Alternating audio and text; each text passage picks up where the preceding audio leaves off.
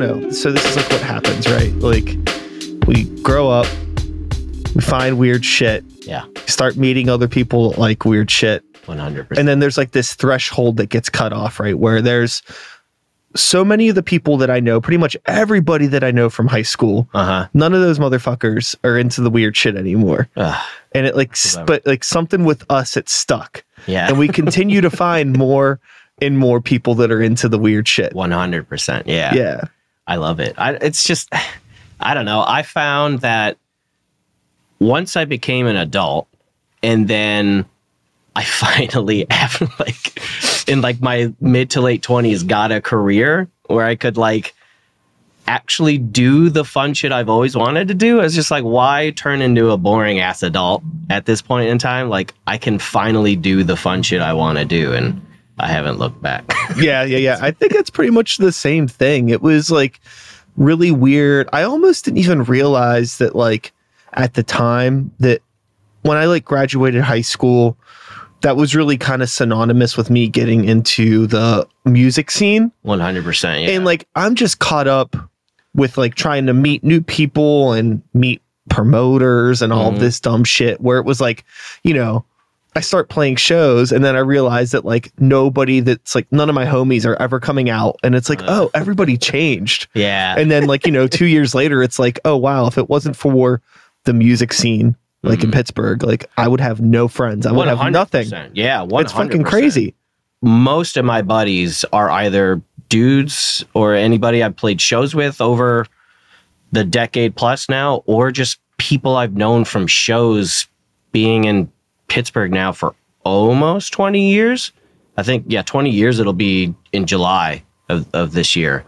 Cause I was from Ohio, like middle of nowhere, Northwest Ohio, like the closest big city would have been Toledo, but even then that was an hour away. Yeah, so totally. It was just like in high school, found metal through buddies, like my one buddy who now runs like a small, like heavy metal label, Lucas. He like one day in art class, dude, he just like came up and he's like, you gotta listen to this. And it was Stradivarius. I do. Just killer speed metal, man. And they were like, it was like their song, I think At the Speed of Light. I was just like, what the fuck is this? This is insane. Because, you know, like, cause I'm 38. I was born in 86. And I think we're like right about the same age. Yeah. Like, I was born in 85. Yeah. So I graduated high school in 2004. So for people our age, it was like, I remember like middle school, it was like had the little boom box and took it to the baseball field with friends and was listening to like Limp Bizkit CDs. Totally. Just like fucking, I don't know why we'd be in the baseball field, but just like fucking around with Limp Bizkit playing. And then, yeah, it was like, I remember like getting for Christmas and like 14 years old, I think I was like, I want like, it was the latest Ozzy CD, which was like early 2000s Ozzy, which was... Oh, Lord, yeah. Who knows? But like System of a Down's Toxicity. I got like Alien Ant Farm's Anthology, I think was that album. Yeah. And so it was just like the System of a Down especially like drew me in. And then my buddy who was already into metal was like, you're already listening to this stuff. Like, here's Stradivarius. And then they like showed me Children of Bodom and... In Flames and like Himsa and Shadows Fall and like Slayer and shit. So it was just like immediately just like getting engrossed in that. But like I couldn't go to shows because there were no shows. Like Toledo would sometimes have stuff, but like the Toledo scene now is insane. Like there's bands like Mutilated and Hanging Fortress and so much cool stuff, but back then there was like maybe a couple bands. Like there was a band called like Forever Lost and like Terminator, and they were cool, but like one friend had a car, so we could never get to shows. So like when I moved to Pittsburgh for college in 2004, I was just like, oh, I'm in a city where shows happen, and that just fucking, that opened the floodgates for me. Yeah, that was so sick. So yeah, it's so funny. I feel like the thing that I really like about going to shows in Pittsburgh is that I feel like there's like a 9 out of 10 chance that you're gonna be there. Yeah. I mean, and that's the thing, dude, like it's, I like, thought like you're just being, like always out, and it doesn't even matter, like it doesn't even have to be like any particular niche of metal. You know what I mean? It's just like you're around. Yeah, honestly at this point I'd rather see what the scene's doing.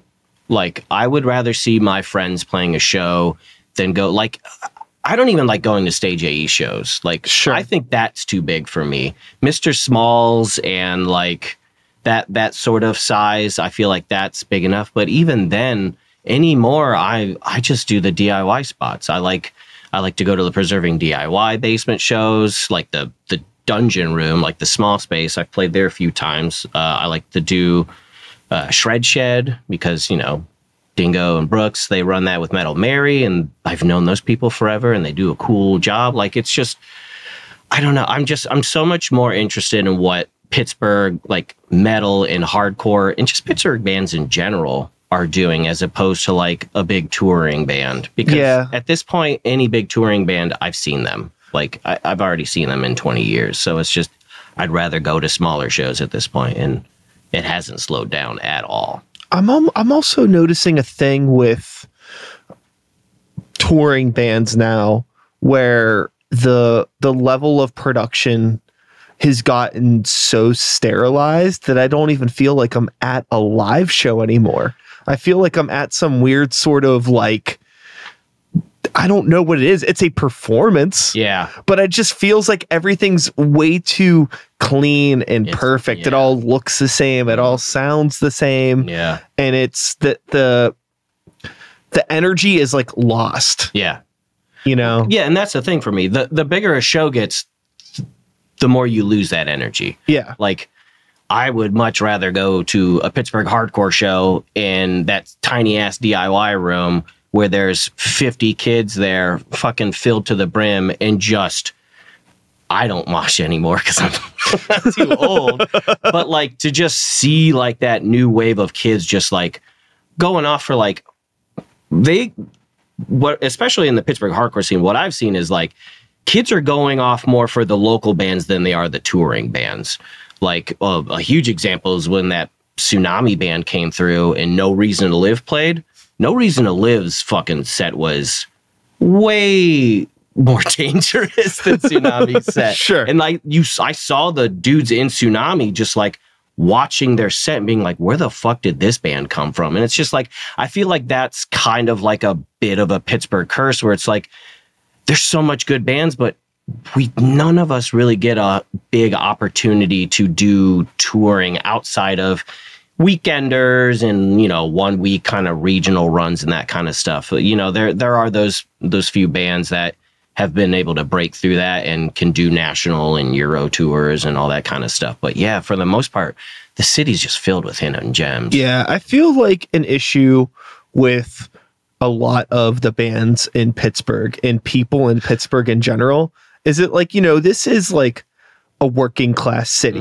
We're logistical. We think too much about things. We're not delusional enough to start a touring band. There's, like, a certain level of like craziness that you need to just, like, have to be able to go out there and just do it. Right. And I think everybody here's to, like, and to some degree, just not delusional enough. Right.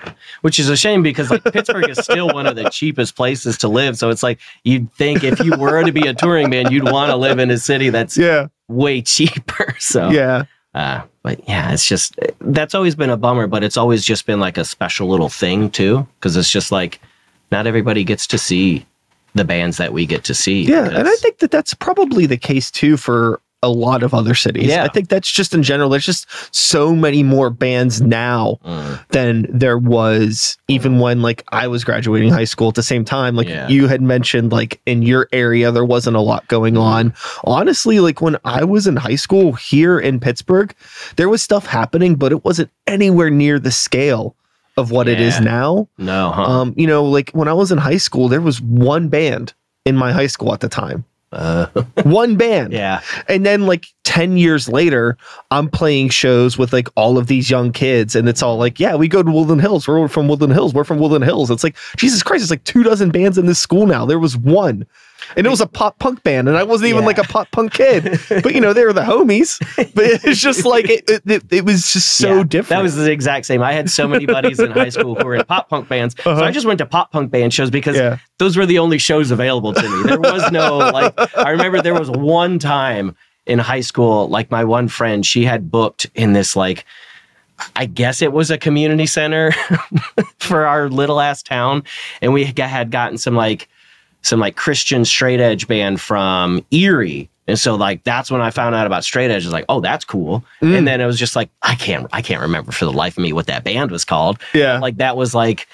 Oh, that's a hardcore show. That's cool. And then it's just moving here just opened up so many doors to just so many different genres and just different shows and different areas. Just being able to go to 8 different spots in a single city to catch a show is just mind-boggling to me. You know? Yeah, and I think that we've definitely lost a lot, but we've also gained a lot at the same time. I feel like a lot of people kind of poo-poo on the scene here, lack of opportunity and blah blah. Maybe if you're trying to do some things, possibly, but I think if you're down to meet people, down to play shows with different people, and you don't need to be a fucking diva or the world to play a show, there's plenty of great opportunities for you. And that's coming from somebody that has been in a position where I feel like sometimes it's hard for bands that I play in to play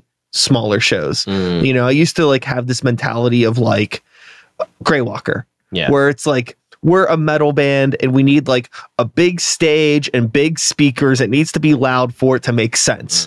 But also we could play the Green Beacon and it's fine. Yeah.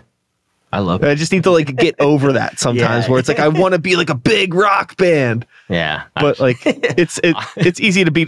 That's me being a little delusional, I suppose. Yeah, yeah. I don't. Bigger shows always freak me out. I think there was when I did live vocals for Slaves BC, that was the biggest. Now Ooze Cost. That was the biggest show I ever did. We opened for Zayo at Mr. Small's. Oh, cool. And that was the worst show experience I've ever had.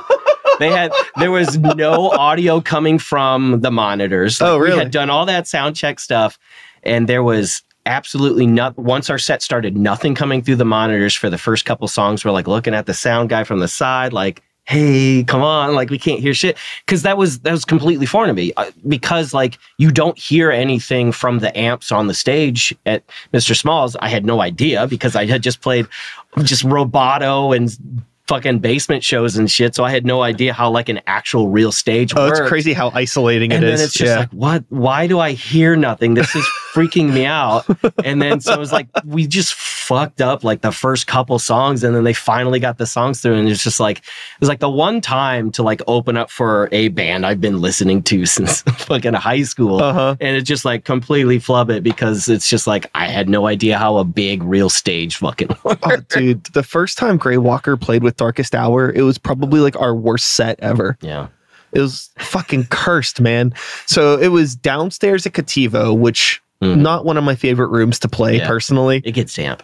Well, that was the issue. Was it the stage was wet, dude? So it was so slippery, that you couldn't hear anything. We're playing sloppy. It was just a nightmare. And it was again with we basically are we're the Pittsburgh ripoff of Darkest Hour. Yeah. You know what I mean? Coming through, it's oh my god, you know. But we've played with them a couple of times since then, and luckily have redeemed ourselves. Yeah, but that first one, I mean, it's damn, dude, that sucks. Yeah.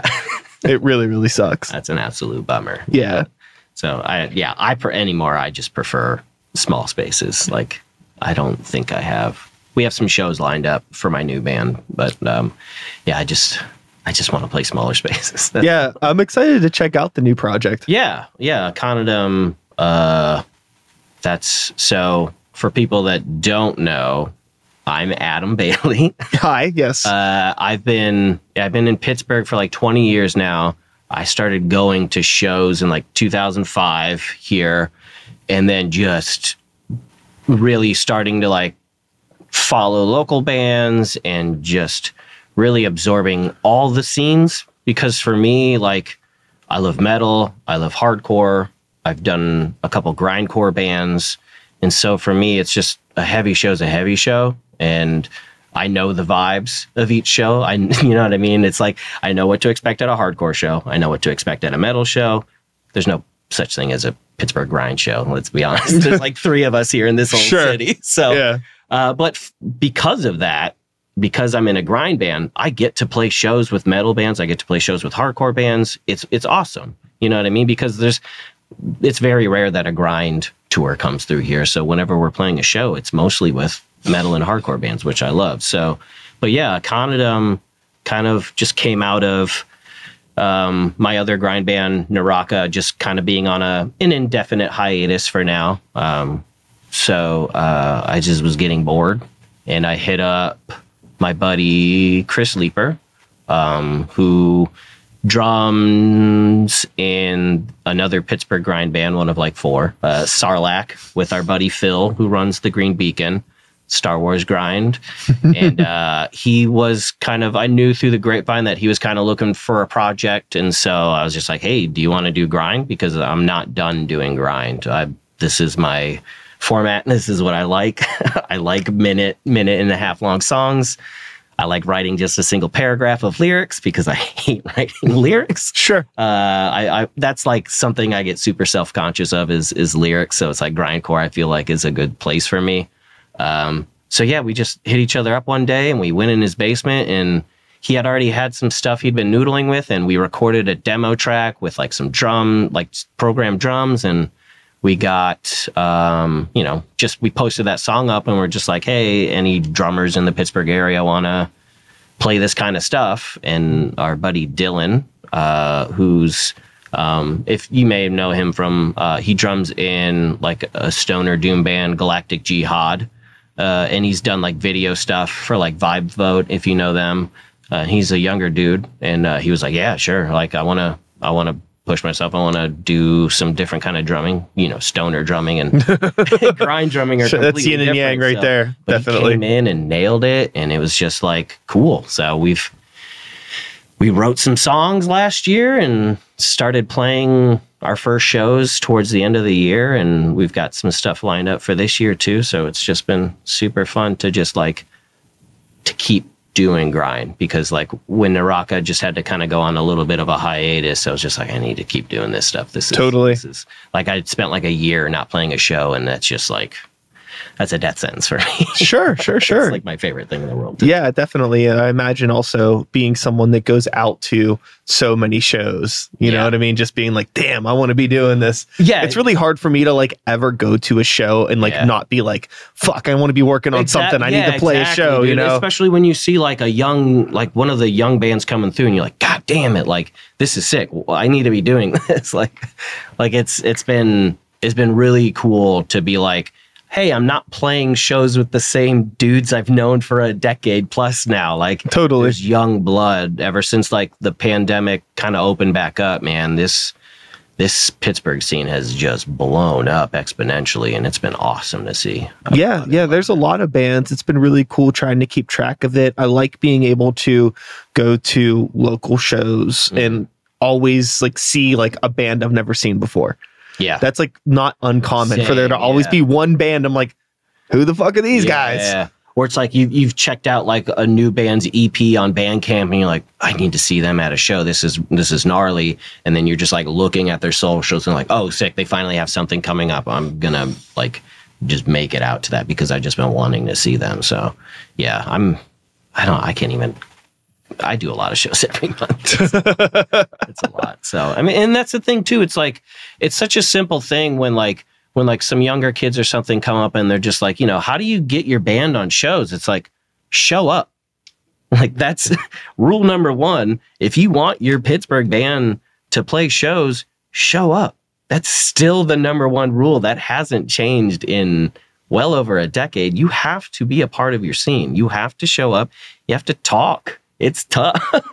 As somebody who is like, I'm super comfortable around my friends, and I can joke and I can shoot the shit. But like when I'm in an area with like strangers and I don't have a mic on me, like it's tough to just walk up. It's like, you have 1,000 Facebook friends because people in the local scene just friend you. But like, have you gone up to them at a show and talked to them? It's like, you have to do that. You can't just build that relationship online. It's like you have to go to the shows. Like if you want to be booked for a show, like a promoter, a band who also books shows, like, you have to just go and talk to them and be friendly. And it's like, at the end of the day, it doesn't even matter if your music is that good. Oh, it definitely doesn't. As long as you're a solid person and like people enjoy your presence and they see you showing up, that's like, you're going to play. Shows. I've said this like 1,000 times. Like, I'm way past the point in my life where I feel like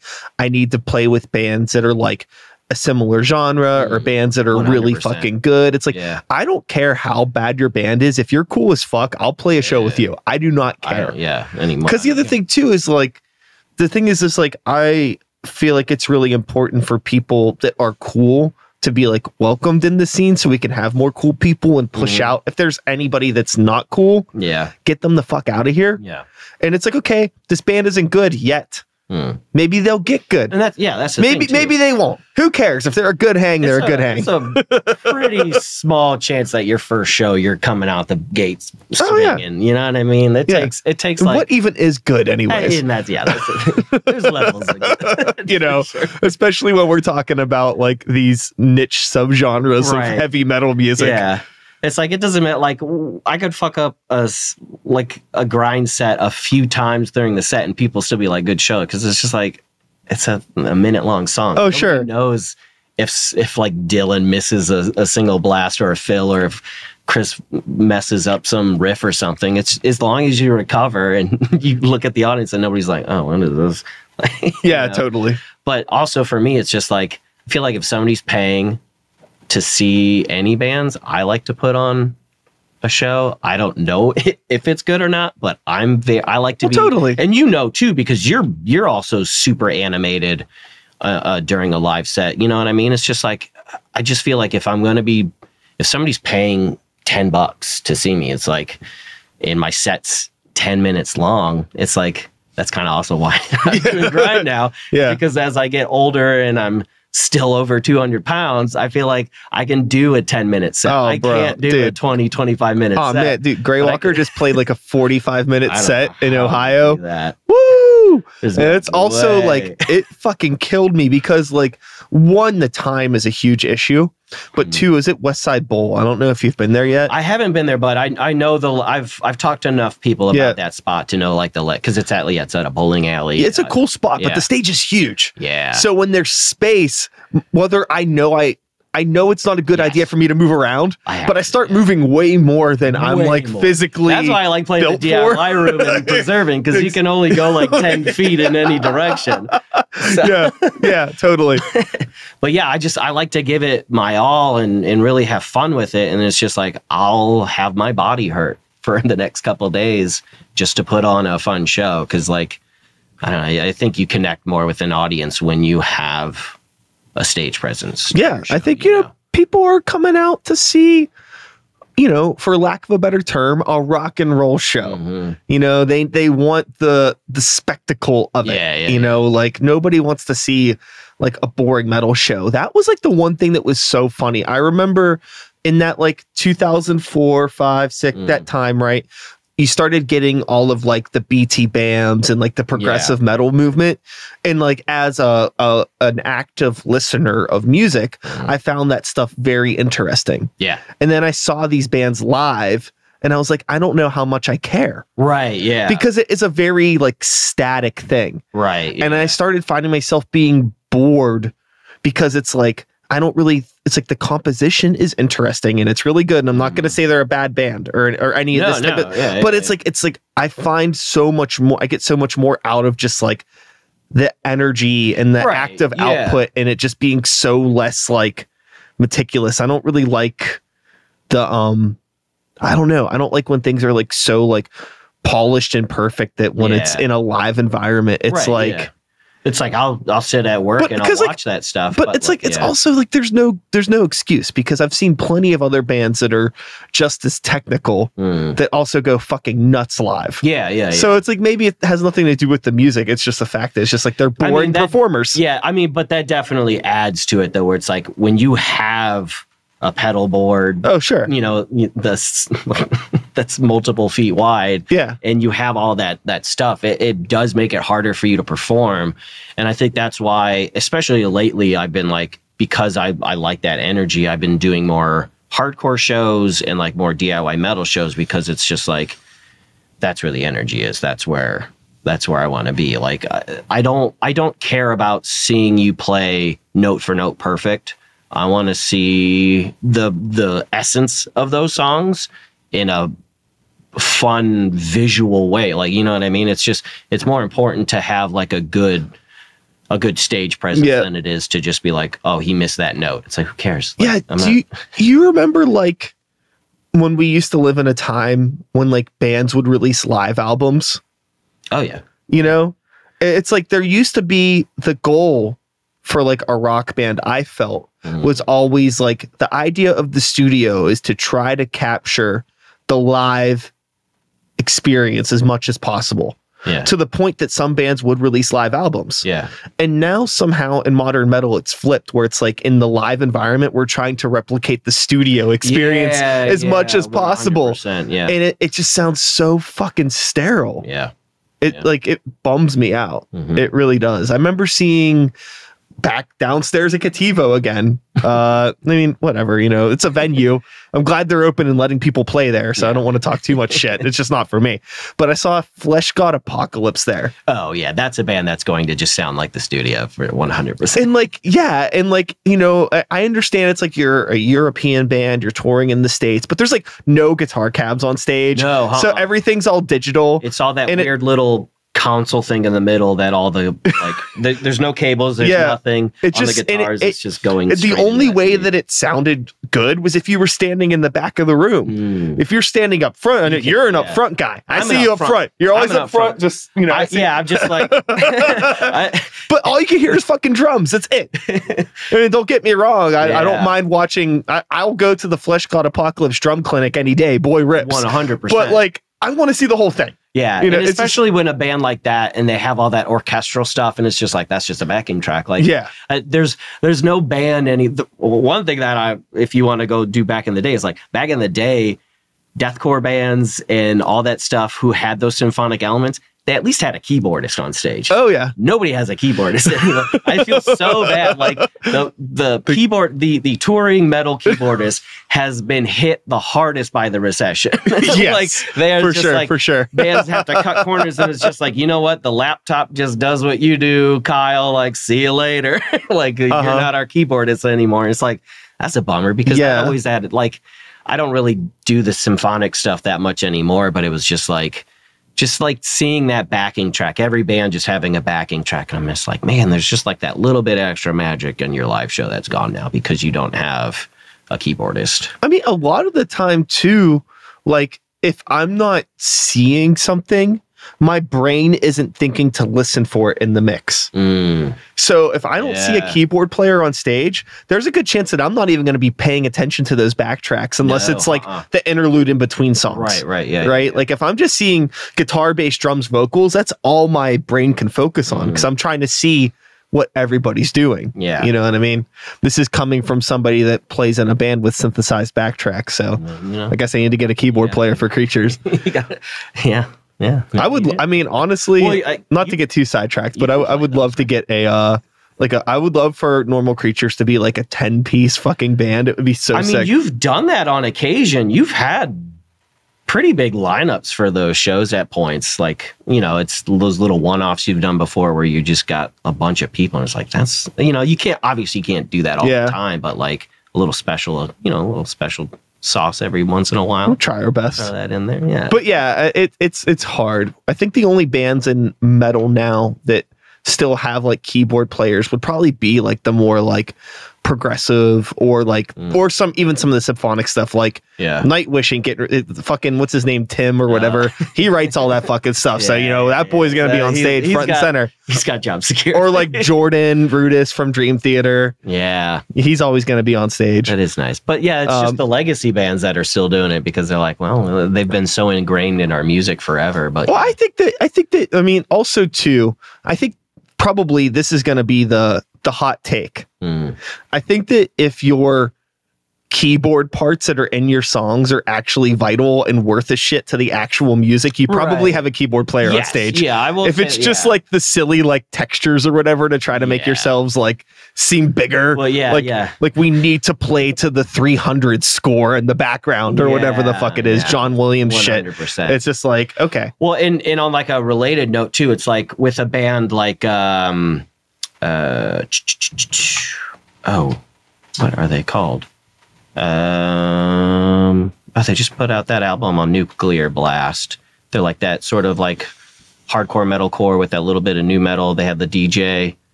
Oh my god, this is stalling. Vein. Vein. So like I've seen Vein multiple times. And the best times seeing them live is when they have their live DJ. Yeah, I've only seen them once, but the DJ wasn't there. The DJ is a pretty rare occurrence for them, but like seeing them with their DJ and the layers and the extra shit like that he's adding to that live show is so much better than just having their vocalist, because when they don't, the vocalist just kind of has like a little pad, you know, whatever little digital pad thing to just kind of hit the cues for some of that stuff, because it's pretty pivotal to their sound, how they've moved that in there. And it's just like seeing that one person removed from the stage that handles all that and brings in and brings way more to their live set than they normally can with just, you know, the vocalist pushing a button to cue up the next thing. It's just like, it just adds that extra, but again, it's extra cost. It just costs more to do that stuff. Sure. So, you know, it's especially for touring bands don't make money. Totally. Even at that level, you know what I mean? Like, how much money can you possibly make doing that with vans breaking down, vans getting broken into, your stuff getting stolen at venues? Like, it's just like, if you have like a perfect run, you can make some money. But when does that happen? You know what I mean? Sure. When do you not come across some bullshit? So, yeah, it's just, it's cost-saving measures, I guess. But it's unfortunate to the crowd who doesn't get that extra little bit of pizzazz. Yeah, I think that there's that's an element to all of this is the economics of being in a band in modern times is definitely, especially in the genre silly that we enjoy. You know what I mean? And it's funny because like it's getting you would think with the economics of this that everybody wouldn't be trying to do these setups where you have to play through fucking, you know, $3,000 laptops and all this fancy digital gear. You think that everybody would be rolling back. I guess in some ways there are, because there has been like that whole resurgence of just like no bullshit death metal happening and stuff. I think there's definitely like a counterculture in modern metal now happening where people are resisting the other shit. Like, you know, no offense to, you know, those like symphonic deathcore bands that have been blowing up, but it's just like once like that Will Ramos kid came on the scene, you know, with his insane vocals, but it's just like then every deathcore kid's just like, I gotta sound like a frog, or you know what I mean? I gotta do all this extra bullshit. And then like deathcore, like, because I'm an OG deathcore fan, I've been loving it since the early 2000s, but like it got so stale because it was all just about like the vocalists one-upping themselves on each song, and then the guitars, the riffs, everything just fell to the back line, and then they just upped the symphonic stuff. And so, you had that, like, especially, like, with a band like Psycho Frame, like, their new deathcore, and they're just, like, early 2000s deathcore. They're, like, you know, no symphonic bullshit, like, no clean singing. It's just, like, we're just going back to how they did it back in the day, because it's just that it's that push to like that super clean, super crazy technical, you know, the vocalist having to just kind of stand still because you got to concentrate on all that breathing technique bullshit. That, like, it's tough. Like it definitely like bringing up like a Lorna Shore type band. Yeah. Right. Where it's like, it's been interesting to see, and really cool to see that they're like getting a lot of attention. Yeah. I don't know if like your Spotify monthly listeners translate to people that actually like your band or not. Yeah. But it definitely does reflect some level of attention that the band is getting, which I think is interesting. But like, for me, and maybe this is just like old man yelling at the clouds type shit. And like, I think that it's like, oh, if I was 17, I would probably love that fucking band now. 100%. But the issue for me is just like, there's been stuff that I've been listening to that sounds exactly like this from the time that I was 17. Right. So it's, for me, it's like so hard to be excited by new bands doing shit that I've been listening to my whole life. Right. But yeah. I don't think that's fair to those new bands. No. And I don't try to like be like, fuck them bands. No. It's and I would never say that about anything like Lorna Shore, because like everybody has a jumping off point. Like I said earlier, like I started with fucking Limp Bizkit and you know what I mean? It's like everybody has that starter band that hopefully if they really do want to get involved in like the local metal or hardcore scene, it's like you got to start somewhere. And usually that's something that like, you know, is popping off on YouTube or, you know, on anything. And it's like, you see those clips and you see that dude doing crazy vocals and you're like, that's insane. And then hopefully that like snowballs you to like, you go to a show and it's like, you'll check like an opener or something. And it's just like, that's like, you know, there's everybody's like shitting on Sleep Token and that kind of stuff. And I've never listened to that band, but it's just like, hey, if that's how somebody's getting into their scene, I'm never gonna, you know, make fun of you or anything like that, because, you know, especially like, like thinking about like, I never want to be that old man that's just like, these bands suck. It's like, nah, dude, it's just, it's what is happening right now. And it's all, you know, it's just different, you know, it's always the thing that's different. Interesting though, that I was just thinking about with like a Lorna Shore.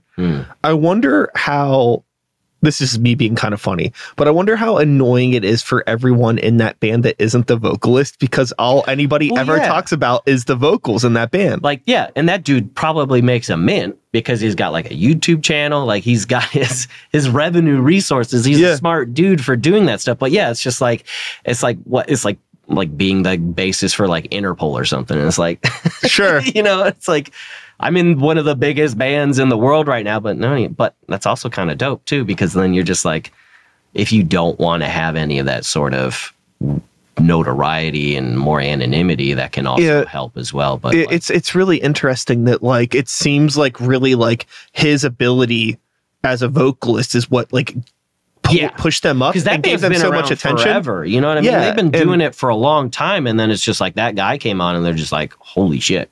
Yeah.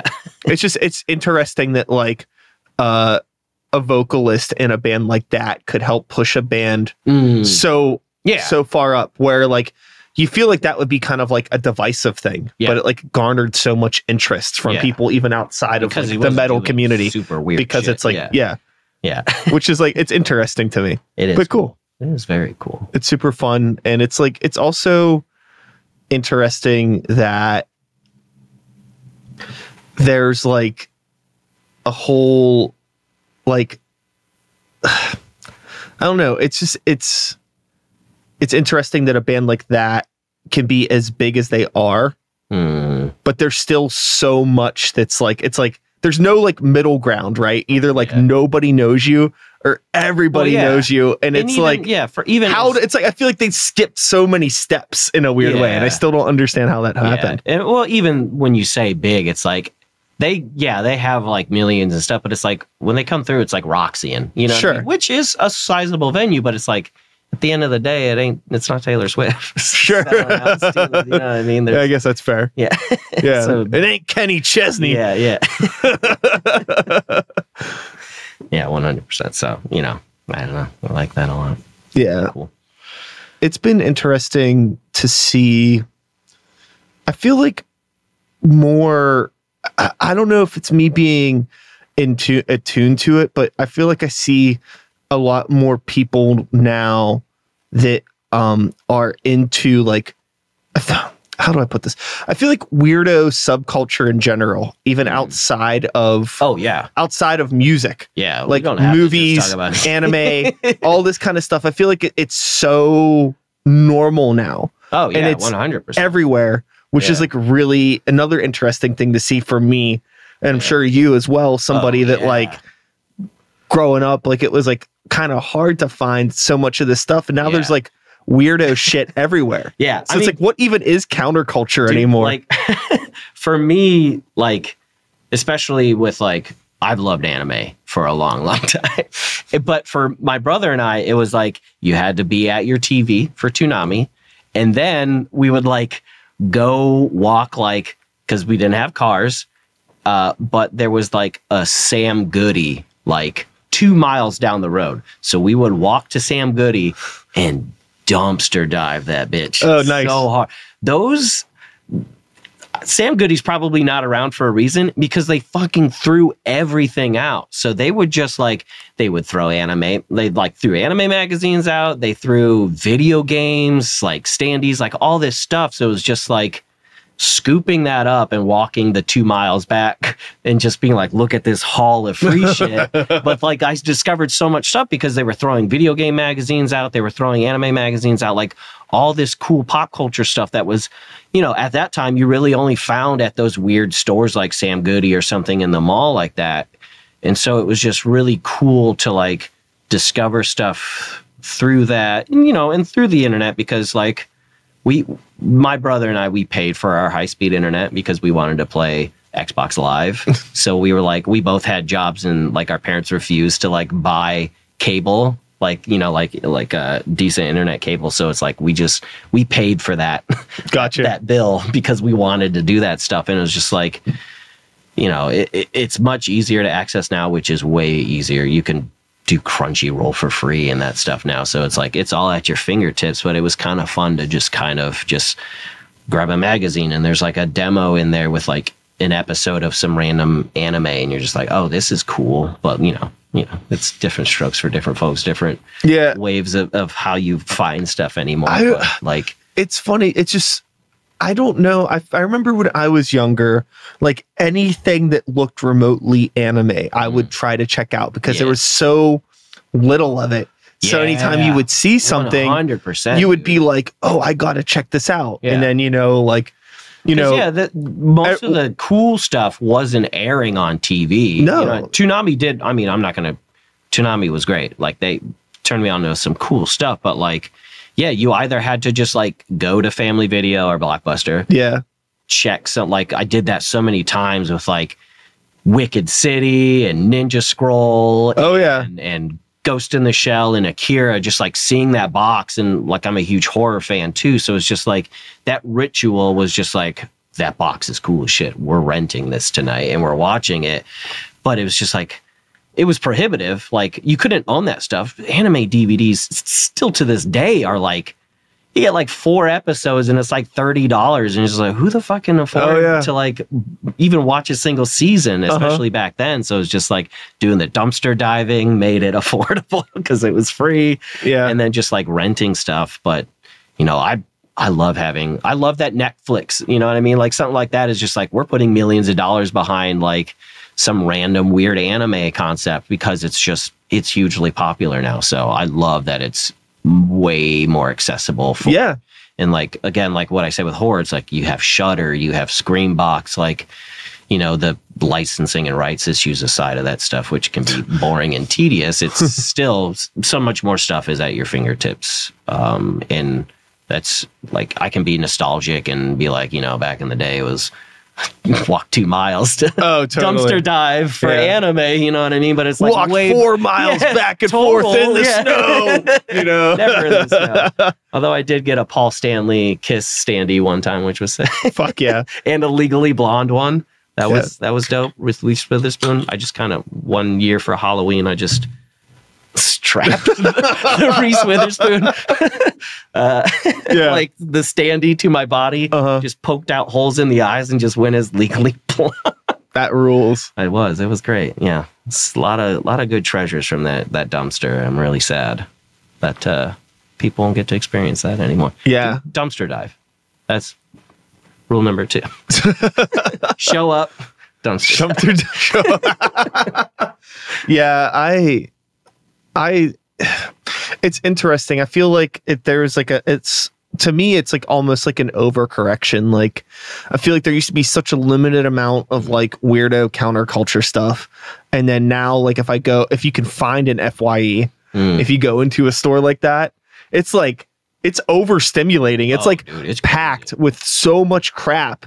And like a lot of it, like unfortunately is like just crap. Yeah. It's like so weird. It's like, I don't need like a Naruto PlayStation 3 controller holder, but maybe someone does. Somebody does. You know, somebody's buying. It's just like there's like so much stuff being made. Dude. And so they have like there's like it's so weird now that like I could go into a shopping mall, like I could go into FYE, and they have like a whole end cap of like Junji Ito, dude. Well, stuff, that's, dude. Even like because I'm also in. I'm into like fucking every dorky thing you can imagine. I'm a collector. I just love physical media. I like to have physical shit. And so, yeah, like 10 years ago when I was like really getting into comics and stuff, like and loving Junji Ito, it was like, it was so hard because like, you know, Dark Horse had done like a run back in like 2004, but they hadn't been repressing. So it's like, you know, I have some old Junji Ito stuff that's now worth crazy amounts of money. But like now, yeah, it's like you go to Barnes and Noble or anywhere really, and it's just like, here's this whole thing of Junji Ito, which is awesome because now it's not like costing $100 for some old print. Like they've got every piece of his. Like every single one of his short stories, all of his big ones, and it's just like that's made it cheaper, which has been crazy. I wonder if this is like what's happening. I wonder if like normal society, the muggles. I wonder if like those people that aren't like counterculture, pop culture type people, like. They're not shopping in retail stores anymore. Are the only people looking for physical media freaks? Yeah. So like these retail stores have leaned in like, the only way we're going to get people in here is if we have Dragon Ball Z boxers and Michael Myers socks. I mean, that's like having gone to Hot Topic since the early 2000s, like the way that business stays relevant by like following nerdy and geeky trends is like top tier, in my opinion. Like, yeah, you go on a Hot Topic, it's like half the store is just anime, you know, because that's the only thing that people are going to buy is just anime shirts, anime toys, figures, all that bullshit, because it's just like that's where the collector mindset is just dork shit. So. Yeah, and like legacy rock t-shirts for those people's parents. Yeah. You can't I've said this like 10,000 times already, but like you can't go into any store in the mall anymore. I don't care what store it is. Every single store sells a Def Leppard t-shirt. Oh, 100%. Anywhere. Yeah, Target's going to have it. Oh yeah. You want a Def Leppard? You want an AC/DC shirt? I saw a Metallica crew neck sweater in Hollister. Okay. Yeah. Everywhere.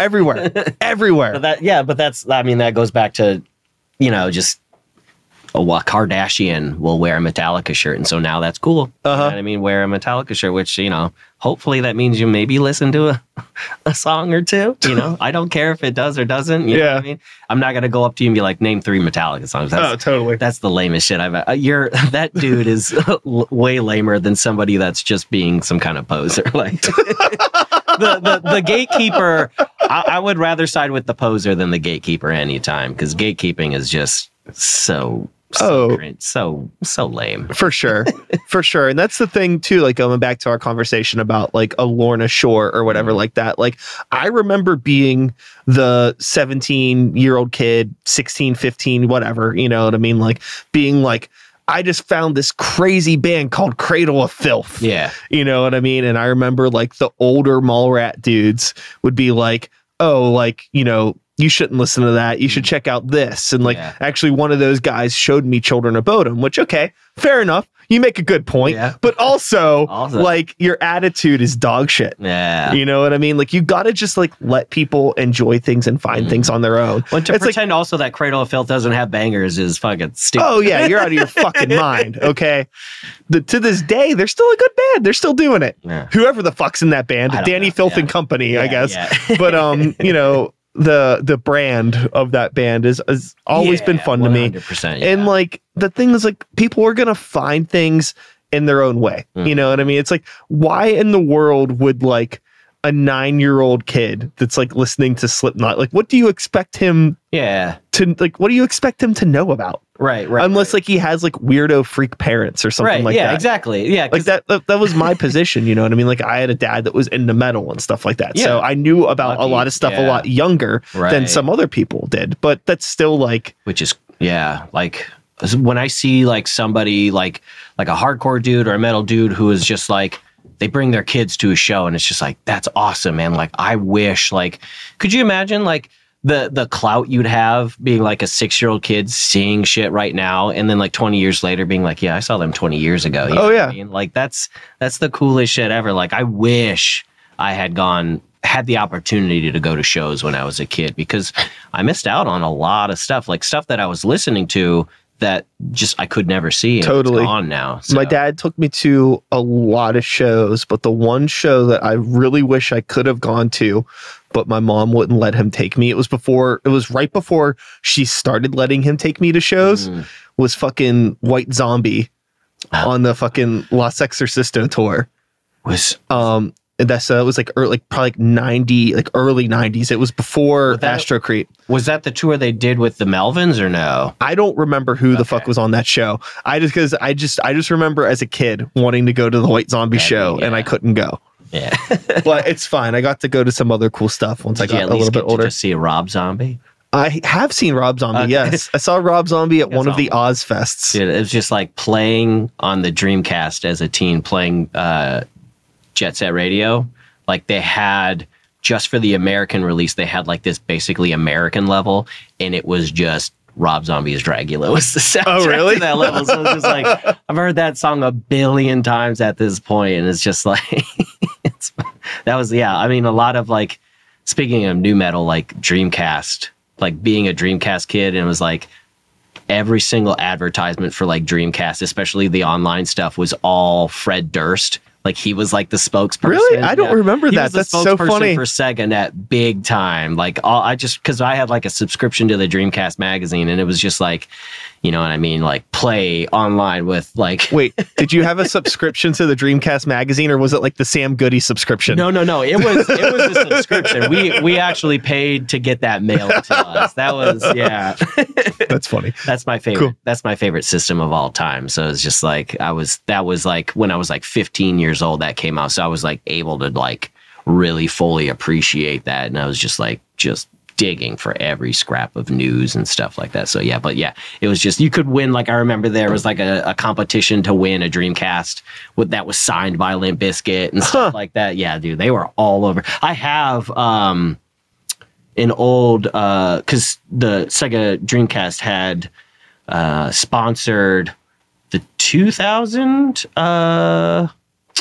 what was that new metal tour? This one was Ozfest. So I had this old like year 2000, just it's like Sega Dreamcast, and it's like basically the just that really shitty sun, you know what I mean? That like really bad sun tattoo that like every Gen X dude has. Like the Godsmack logo. Yeah, the Godsmack logo, but it was like with the Sega Dreamcast, and then it just says Ozfest in the back, and it's just like, that's one of my treasures. I can't think of a shirt more geared to you. I know. Personally.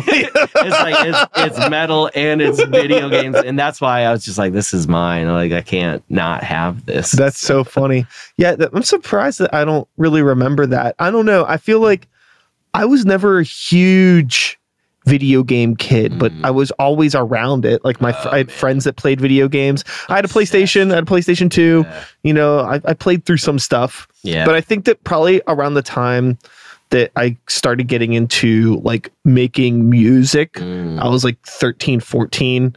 And then I started making beats on my PlayStation on MTV Music Generator. Oh, sick. That was like how I started making music. So like literally, I think that if that game wouldn't have happened, right? I probably would have been. I'm sure that I would have found one way or another. One way or another, I probably would have wound up making music beats on MTV Music Generator. But that was like that's sick. Where it started. That's really bad. And then I mean, I had MTV Music Generator 2 as well for the PlayStation 2. That was co-hosted by Funkmaster Flex. Oh, shit. They even had voiceover stuff, too. Oh, yes. That's it. Yeah. Well, he has like a whole intro that he recorded for it. Like, whenever you turn it on, I still remember it. It's like burned in my brain, like the intro whenever it would boot up. That's super dope. Yeah. He's like, yeah, it's going down. It's your boy Funkmaster Flex, and we're here to premiere the new MTV Music Generator 2, baby. And then it's like, wicka, wicka, wicka. Like, it's burnt, like that dialogue's burned in my head, dude. Good. I've heard it so many fucking times. But yeah, were you able to export those beats at all? So yeah, I actually did. This is going to be a fun plug for my YouTube here on Start the Beat YouTube. You could go back actually during the pandemic. I did like a whole big video talking about MTV Music Generator, and I screen recorded it and like show some of the old beats that I made and all that kind of stuff, and just talked about the process of that. Have, like, memory cards and stuff. Oh yeah, I still have all my memory cards and everything. That's so dope. Yeah, totally. There was a thing that happened when like. I've always been into like collecting things. Yeah, I have like my dad's the same way. Yeah. I have an uncle that was the same way, where it was just like, you know, you get things and you keep them. Yeah. But then, you know, like my parents divorced and I lived with my mom, and like, you know, a lot of my shit just kind of got thrown away. Like, dude. Oh, like this shirt doesn't fit you anymore. Get rid of it. Like all that kind of stuff. So like it got to a point, like probably when I was like, you know, like 16, 17, like, and I started to realize, like, man, I really wish I still had that shit from when I was like 10. Like, I had like all them like G.I. Joe size Mortal Kombat action figures and all that shit. Dude, don't even, you know, and like, it's like, where are they now? Dude. I don't know, you know, and it's like, I'm never fucking getting rid of anything. Yeah. Well, that was like my original Dreamcast collection had some of the rarest games. Like, they're like well over $500 now a piece at this point for some of this. But like in college, I lived in just this fucking party house that just like rotated. And we had at one time, like maybe 10 people total living in the house. And it disappeared one day. And so I'm just like, I tried to rebuild my Dreamcast collection a couple years ago. And it's just like, I'm not even going to bother because it's so expensive, even for like dog shit titles, just bad stuff, and it's just like it's so prohibitive to collect. That's the bummer when the finance bros infiltrate the weirdo shit. Yeah, well, dude, like, because I'm also like, so just here's like a little landscape of the shit I collect. That's so I collect laser discs. I have one of those IKEA like 4x4s, like the. Maybe it's 5x5. It's the big ones. Like it's that whole thing is filled with just laser discs. So somewhere around maybe 1,000 titles, I would give or take. I collect VHS, video games on occasion, and like some Blu-rays and stuff for like more niche like horror titles and that kind of stuff. But it's just like when freaking Pete Davidson went on some dumb talk show and just said, I bought a bunch of sealed VHS tapes, stuff just like garbage, just like run of the mill bullshit. Jurassic Park. Yeah, Jurassic Park. Which, sealed. No shade to Jurassic Park. No, itself. But it's just like there's millions of copies of these VHS out there, and so now it's just like even collecting something like doing. That's why I went to like VHS and Laserdisc, because it's relatively a cheap thing, because it's a niche thing and nobody really cares, and it's like the hard to find titles are always going to be hard to find. You know what I mean? Those will always have a cost, but like you just see like people like. Trying like they're like grading VHS now, like going to those auction houses and grading sealed VHS, and then that costs like $100 to just grade a single VHS. No, so interest. Now they're like trying to sell Jurassic Park sealed for like $1,000. It's like, this is worthless. This is worth maybe $1. I'll go to the Goodwill and find a sealed Jurassic Park right now. Like this is so pointless. And so it's like you said, like these financial bros, these like influencer people who like come into a niche. Fun community where like everybody's just trading and having fun and selling stuff for, you know, an actual real price. Yeah. And then these people just show up and they're just like, I'm selling my graded Jurassic Park for $1,000. And it's just like, it just makes it not fun. Like, I mean, it's always going to be fun for me because like my wife and I love like thrifting and going to flea markets and stuff, and that's always going to be cheap. Yeah. Like, I'm never going to be like, even some thrift stores are a little, they're getting a little. I don't do Goodwill. They're like, getting a little silly. I don't really fuck with Goodwill anymore, because that's the thing too. They'll hop on those trends too. So it's just like what used to be a place for people to like go and buy clothes that they couldn't otherwise afford. Now they're getting slapped with like, Goodwill has like a special section for like t-shirts and stuff. Oh, yeah. It's like, you got that shit for free. Like, yeah. Why are you not pricing this like, just to sell? Like this, you're not a, you know what I mean? You're not eBay. You're it's not like my girlfriend always says, and she's right. Like, you know, we were at, I think like the Red, White, and Blue on 51. I don't. And you know, go there anymore. and it's like I hadn't been there in forever. But you know, she just recently moved to Pittsburgh. Oh, okay, gotcha. So and she's into all this stuff. Yeah. So it's like, oh, let's go to the spots. You know what I mean? It's right by our house, and like you know, looking around, and it's just like she's like, you know, I could buy new clothes from Macy's for cheaper than this. Yeah, like especially Red, White, and Blue is awful, and they're cash only. At least they were back in the day. They still are. So it's like not only do they overcharge for everything in there, then you're just like they also are cash only. So you're just like, you want me to pay basically what I'd be paying online, if not more, and you want me to do it in cash. This is very stupid. So yes, like with my wife and I, like one of our favorite things in the world to do is like drive an hour, 90 minutes, sometimes 2 hours outside the city, just explore some random spot. Like we'll like find like a diner. Like the last one we did when we had like the week of Christmas, we took that week off of work and we went out to Johnstown. Shout out Johnstown. Sick place. Boop, boop. Randy, Path of the Flood guitarist, one of my favorite guitarists in the area. Yeah. He's from there. We like thrifted in Johnstown, and then we went to Indiana, PA, and thrifted, and it's just like, it's so much more fun when you go outside the city and you just kind of like just find that cool little diner and you go and you eat a nice breakfast, and then you're just like, all right, let's like just fucking find some treasures. Like, yeah, it's just, it's like, it's more so like, even if I don't find anything on any given day, it was still fun because it's like I spent hours with the person I love. Totally. Doing a fun little hobby we like to do, and if we find stuff, cool. If we don't, we still had a great time. Like, better than just sitting around and doing nothing. So yeah, you know, that's like, that's my motivator right there. It's just like, it's such a fun thing to do with my wife. Yeah. I mean, me and Grace have been doing pretty much the same thing when we're like out on the road. You know, we'll try to find something. Same. You know, some of the stuff is like places that she's been familiar with. Like we went to, there's a really awesome antique mall somewhere in Virginia that we went to that's huge. Huge. You know, they say it's like America's largest antique mall, but that's also like world's best coffee, an elf. Yeah. Congratulations, you did it. But the place is huge. It's awesome. We found a lot of really cool stuff there. There's some really good ones in Tennessee. Yeah. Like down by Pigeon Forge. Oh, yeah. Yeah. Oh, I know you know. Yeah. Yeah, I have like, most of my family lives in like Knoxville now, which is right by Pigeon Forge. And so anytime we go to visit them, it's like we're hitting up.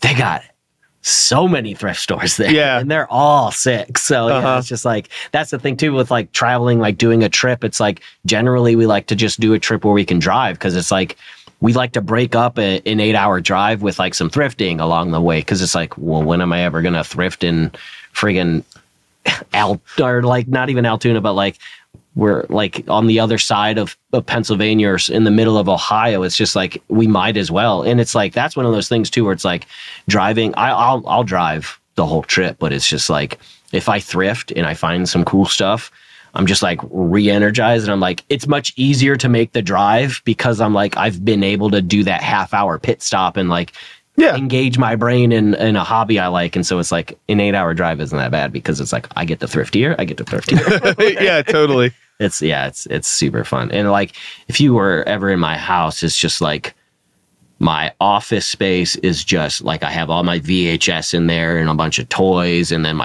the music room is like a bunch of vinyl records and a bunch of laser discs, and then my basement is just like all my thrifted clothes. I have like like 4 or 5 racks of just like vintage clothes and coats. So most of it's like Pittsburgh sports related stuff, because like I just gravitate to like the 80s and 90s, like Pittsburgh Steelers and especially the Penguins aesthetic, like that. that penguin, whatever, the triangle logo, the old, like the 90s to like early 2000s. Yeah. That's, I don't know why I don't have that tattooed on me, because that's literally my favorite logo of all time. Uh-huh. But like that was when like the penguin sucked. You know what I mean? So nobody cares about that era so much anymore. But like for me, it's just like I came in, I have like that old Zubaz Penguins jacket with that logo on there that Chris Smith gave me years back. And it's just like, I just, any, if there's something with that logo on, I don't care what it is, any dumb piece of merch, I'm just like, this is mine. Totally. Like, I'm a dumb shrine. I've got like Wheaties cereal boxes from that era. So yeah, it's just, I don't know. I could just talk about the dumb shit I collect. Yeah. It's so hard. You know, me and Grace will find ourselves like now at this point where it's like, we'll see, like it's the exercise of restraint.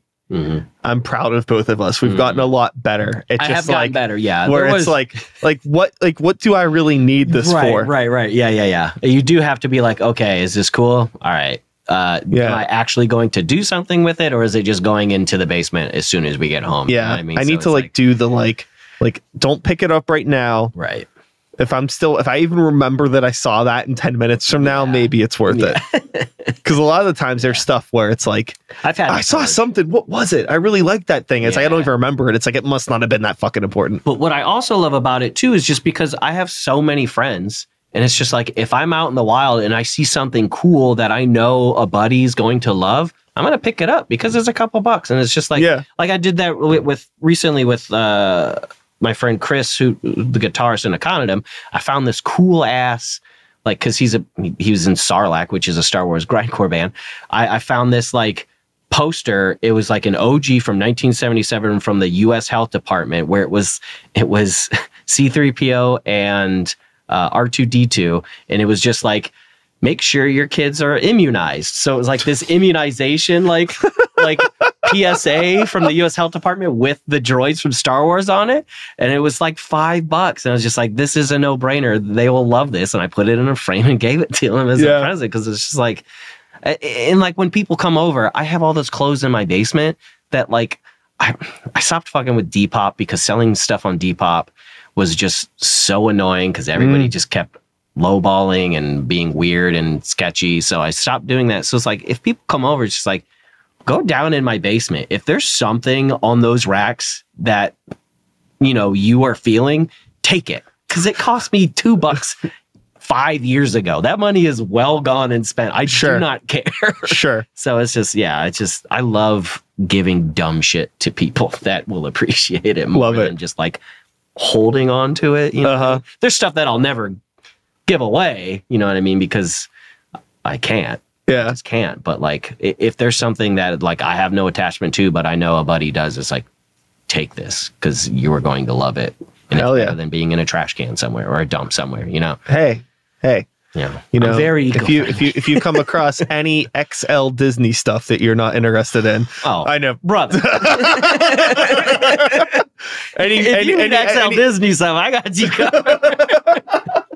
I got a lot of Disney shit. Yeah, I love all the old 90s Disney stuff. Same, dude. I've got a lot of Disney stuff. It's just so sick. Like any like a lot of like any like Universal Studio stuff from the 90s too. I've got a good collection of too. Yeah. And like, because I'm from Northwest Ohio, like Toledo area, so like anything Cedar Point, if I find, I've got some cool Cedar Point stuff too. Nice. So it's just like, theme park stuff, you know, I mean, you go harder on theme parks than anybody else I know, but it's just like, any of that kind of stuff is just like, if that's 80s or 90s, I'm just grabbing that. Yeah, so I'll dig around.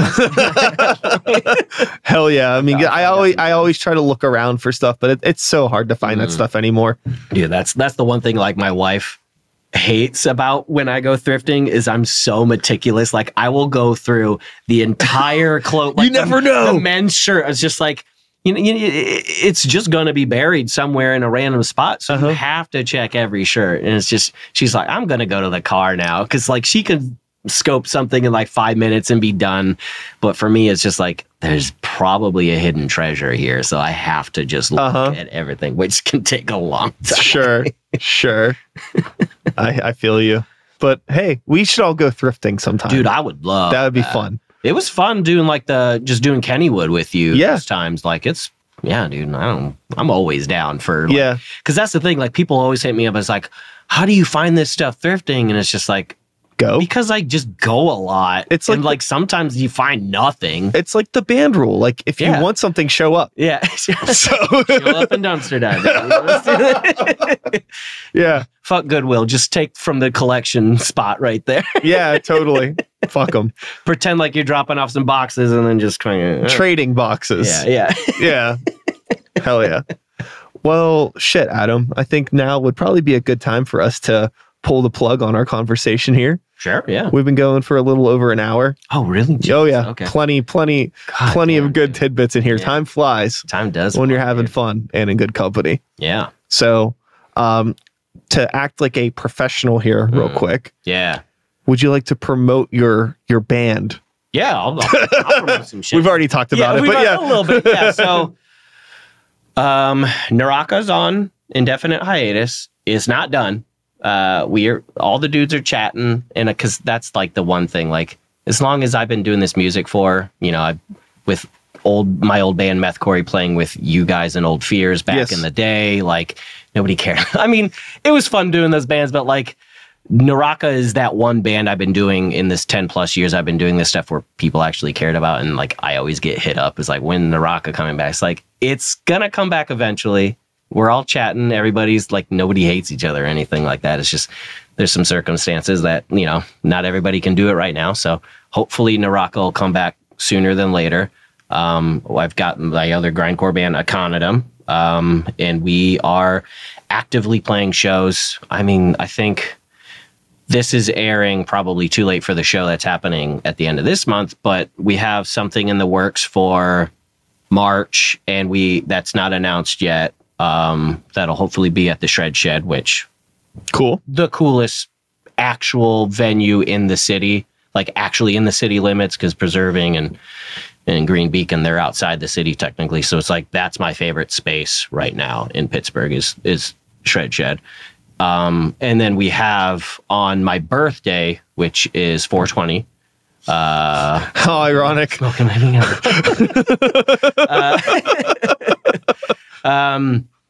We are playing with See You Next Tuesday. Oh, that's right. Out at the Beacon, right? At the Beacon, cool. With a killer Toledo band, Mutilated, as well.